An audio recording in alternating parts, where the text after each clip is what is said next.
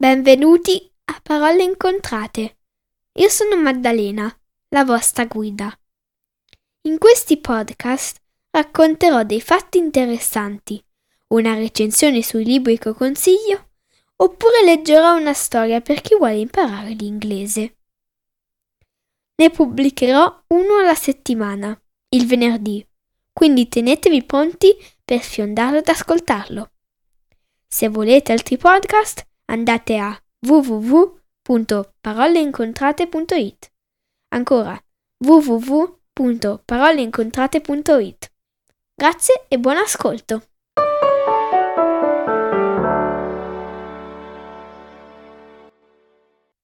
Oggi vi racconterò una storia originale di Charles Perrault. Cappuccetto rosso. Alla ricerca sempre di nuovi racconti, ci dimentichiamo spesso di quelli tradizionali. La versione che vi leggo è raccolta in un libro che appartiene a mia mamma. Il titolo del libro è Le fiabe meravigliose dell'editore Piccoli di Milano. Pensate, è stato pubblicato nel 1978. Ha delle bellissime illustrazioni.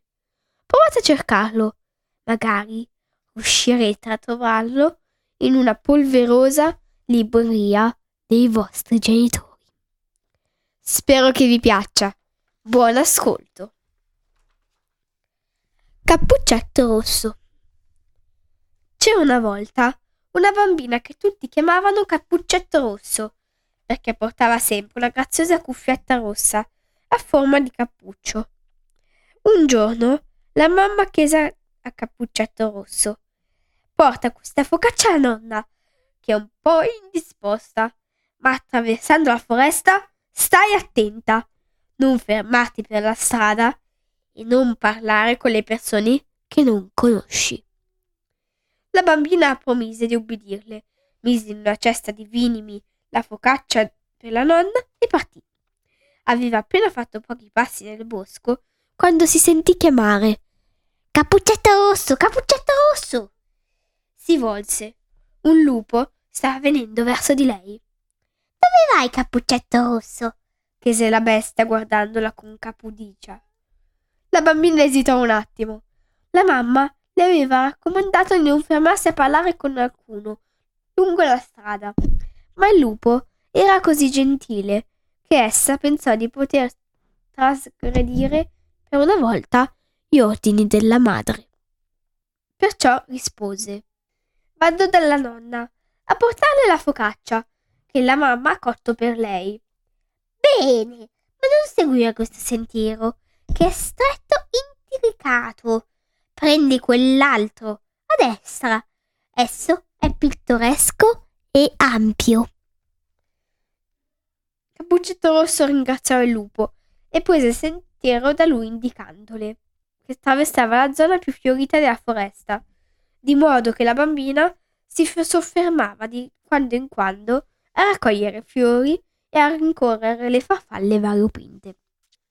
Intanto il lupo correva rapido attraverso il bosco, passando per l'altro sentiero, che, se era stretto e intricato, era però il più breve per raggiungere la casupuola della nonna.